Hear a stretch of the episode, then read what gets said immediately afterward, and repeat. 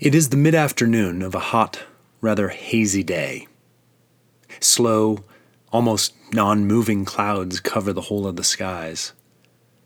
The air around this group of travelers feels thick, uncomfortable. There is far more humidity in the air than is typical of this season and place. Quietly, they continue to walk westward. They were now on their way up to Jerusalem, and Jesus walked on ahead. He had set his face to the west earlier on this day. He had risen out of the shade of a broad, leafy tree, beckoning casually toward his friends, and then begun walking in that direction. The disciples followed after him. They had since covered many miles west from the Jordan district and had been mostly silent, listening mostly to the counsel of their own fears. The disciples were dismayed at the idea of his re entering Jerusalem again, and those who followed were afraid.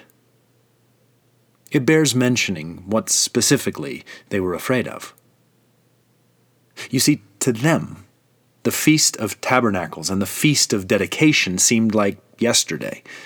Both had ended with the same result. With crowds of people standing on the knife's edge between complete fascination with the words of Jesus and of picking up rocks to stone him. Those were the poles of his reputation in Jerusalem. One moment, perhaps the Messiah, the next, potentially a heretic. All of this was as fresh to his followers' memories as could be. This was what they were thinking about walking. Then once more, and this would be the third time they'd heard these words, he took the twelve aside and began to tell them what was going to happen to him. The first time they'd been walking through that narrow slot canyon south of Caesarea Philippi. The other time they'd been hiking north toward Capernaum. Both of those tellings just happened within the last few weeks. Yet for some reason, these all important words just keep sleep, slipping their minds. We are now going up to Jerusalem, he said to them, as you can see.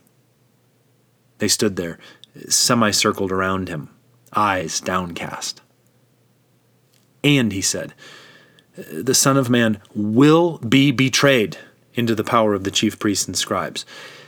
They are going to condemn him to death and hand him over to pagans who will jeer at him and spit at him and flog him and kill him. These latter words, intense at first, trail off. Jesus glances off toward the middle distance. Then he turns back to his friends, holds their eyes, smiles a mirthful smile, joyous, almost laughing, and goes on. But after three days, he will rise again. Still smiling, he begins walking westward once more. The disciples follow after, after just a minute or two. Perhaps an hour passes. Then Zebedee's two sons, James and John, approached him. They separated themselves from the others, walked ahead, flanked Jesus on both sides. He seemed to be lost in his own thoughts, strolling along. They considered how to break in upon his thoughts. Quite astoundingly, what they didn't stop to consider was the memory of the last time he'd spoken of his death, how they'd all heard his words, thought for a moment, and then resolutely forgotten them. In fact, immediately after that second such saying about the cross and resurrection, they'd gotten into a timely little argument about. Well, what do you think they argued about? about the nature of his messianic leadership? Whether self sacrifice accorded with their theology, or theologically, what sort of atonement his atonement might perhaps be, or perhaps it was an argument, given the eternal implications of his prophesied death and resurrection, that called for high flown arguments of uh, soteriology, pneumatology, eschatology, etc., etc.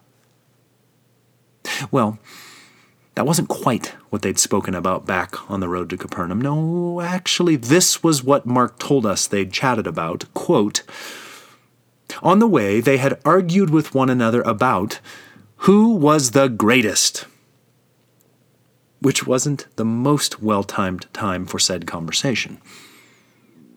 But at least I'm sure James and John have learned from that. Jesus notices their presence at both of his sides. He nods his head to them. Speak your minds. So one of them, clearing his throat, does.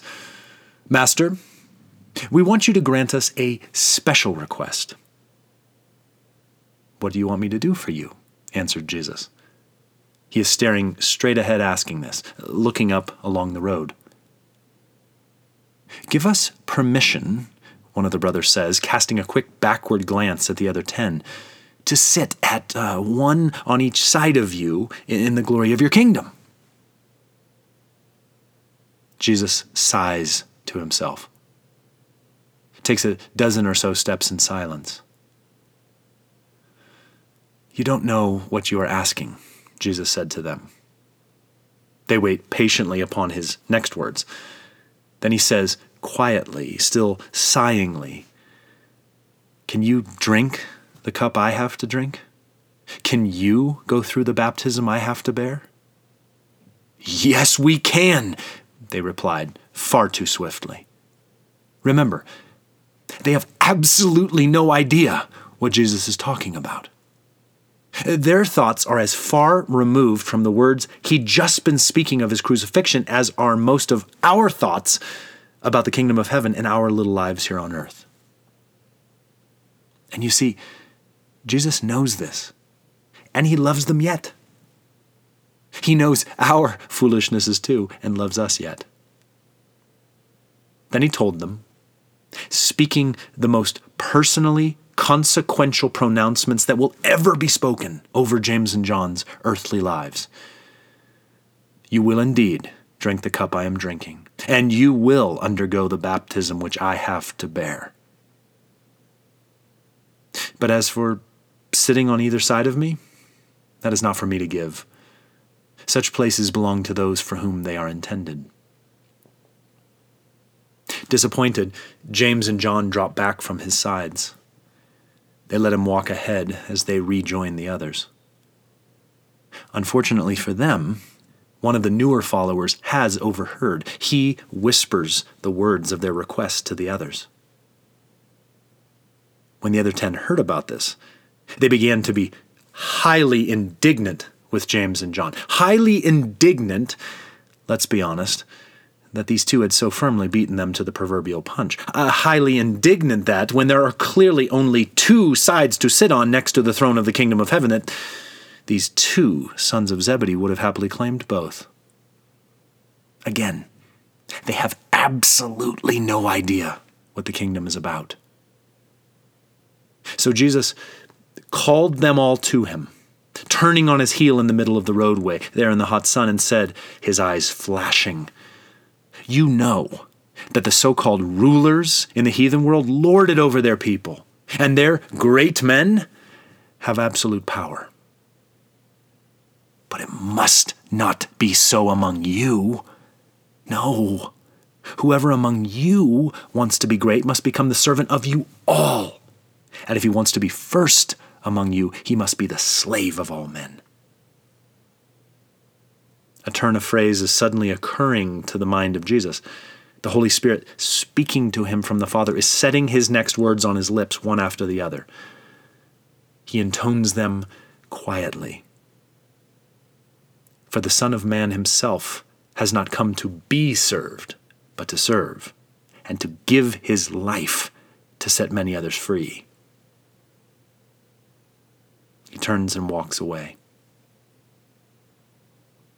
Then later on, they came to Jericho, just under 20 miles from the capital city now, and he was passing through accompanied by his disciples and a large crowd.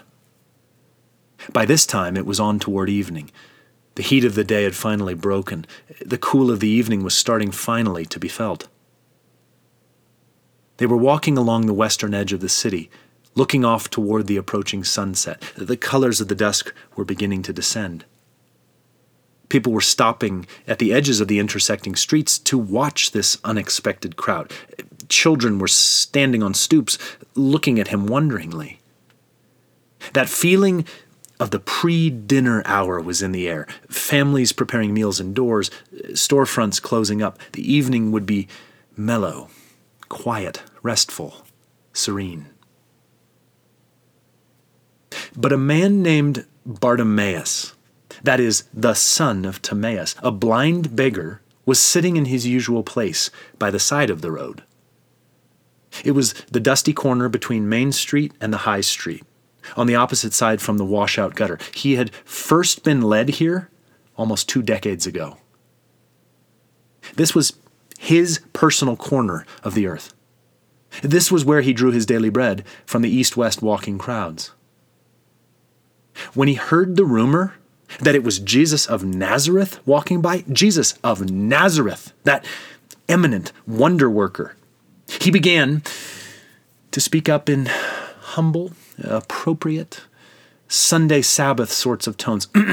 uh, Jesus, my Lord, would you care to step aside and speak here on the non gutter side of this humble thoroughfare? No, not quite. No, when he heard that it was Jesus of Nazareth walking by, Jesus, our God incarnate, he began to call out to him like a raving, almost rabid madman Jesus, son of David, have pity on me! Many of the people, both the incidental bystanders along the road as well as the actual followers of Jesus, told him sharply to keep quiet. But he, for his part, shouted all the more, Son of David, have pity on me! Jesus stood quite still there in the roadway. His eyes turned in the direction of the sound of this raucous voice. He said to the people around him, Call him here. So they called the blind man, saying, It's all right now. Get up, he's calling you. At this, Bartimaeus threw off his coat, jumped to his feet, and with hands extended outward came flying to Jesus. Jesus greeted him with a smile he couldn't yet see. What do you want me to do for you? He asked the blind man. Oh, Master, the blind man said to him, Let me see. These are the last words he will ever speak without seeing his addressee. The smile of Jesus has now reached the apex of its perfection. Jesus beamed. Go on your way then, returned Jesus. Your faith has healed you. And Bartimaeus, formerly blind Bartimaeus, the man seemingly forever ensconced upon that particular corner of the street, recovered his sight at once and followed Jesus along the road. And now, let's say at that moment you'd happened upon them. You hadn't been there, had not been there to see the healing itself. You were just heading home, let's say, heading southward along the high street. Well, here's what you might have come upon a wild eyed man gazing at everything with frenzied, half crazed countenance, and another, calm, smiling, delighted, as they are walking westward toward the outskirts of the city of Jericho. The former sprints ahead and then comes back to the latter.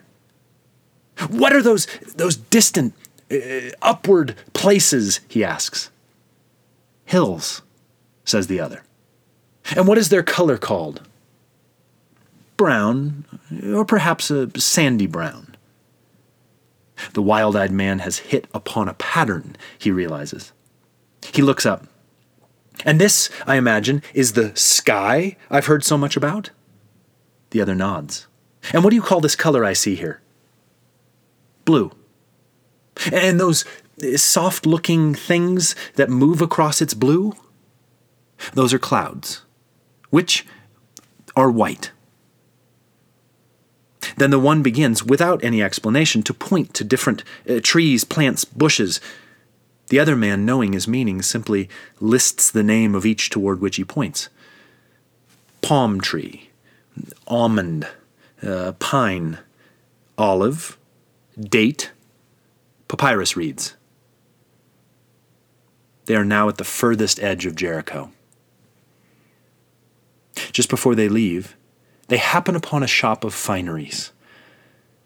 The quieter man escorts the other inside, into the cool, dark interior. The two men stand and look into a bronze mirror, housed within a gaudy, gilded frame. There they are, reflected the wild eyed man and the smiling other. And you see, says the latter to the former, that's you.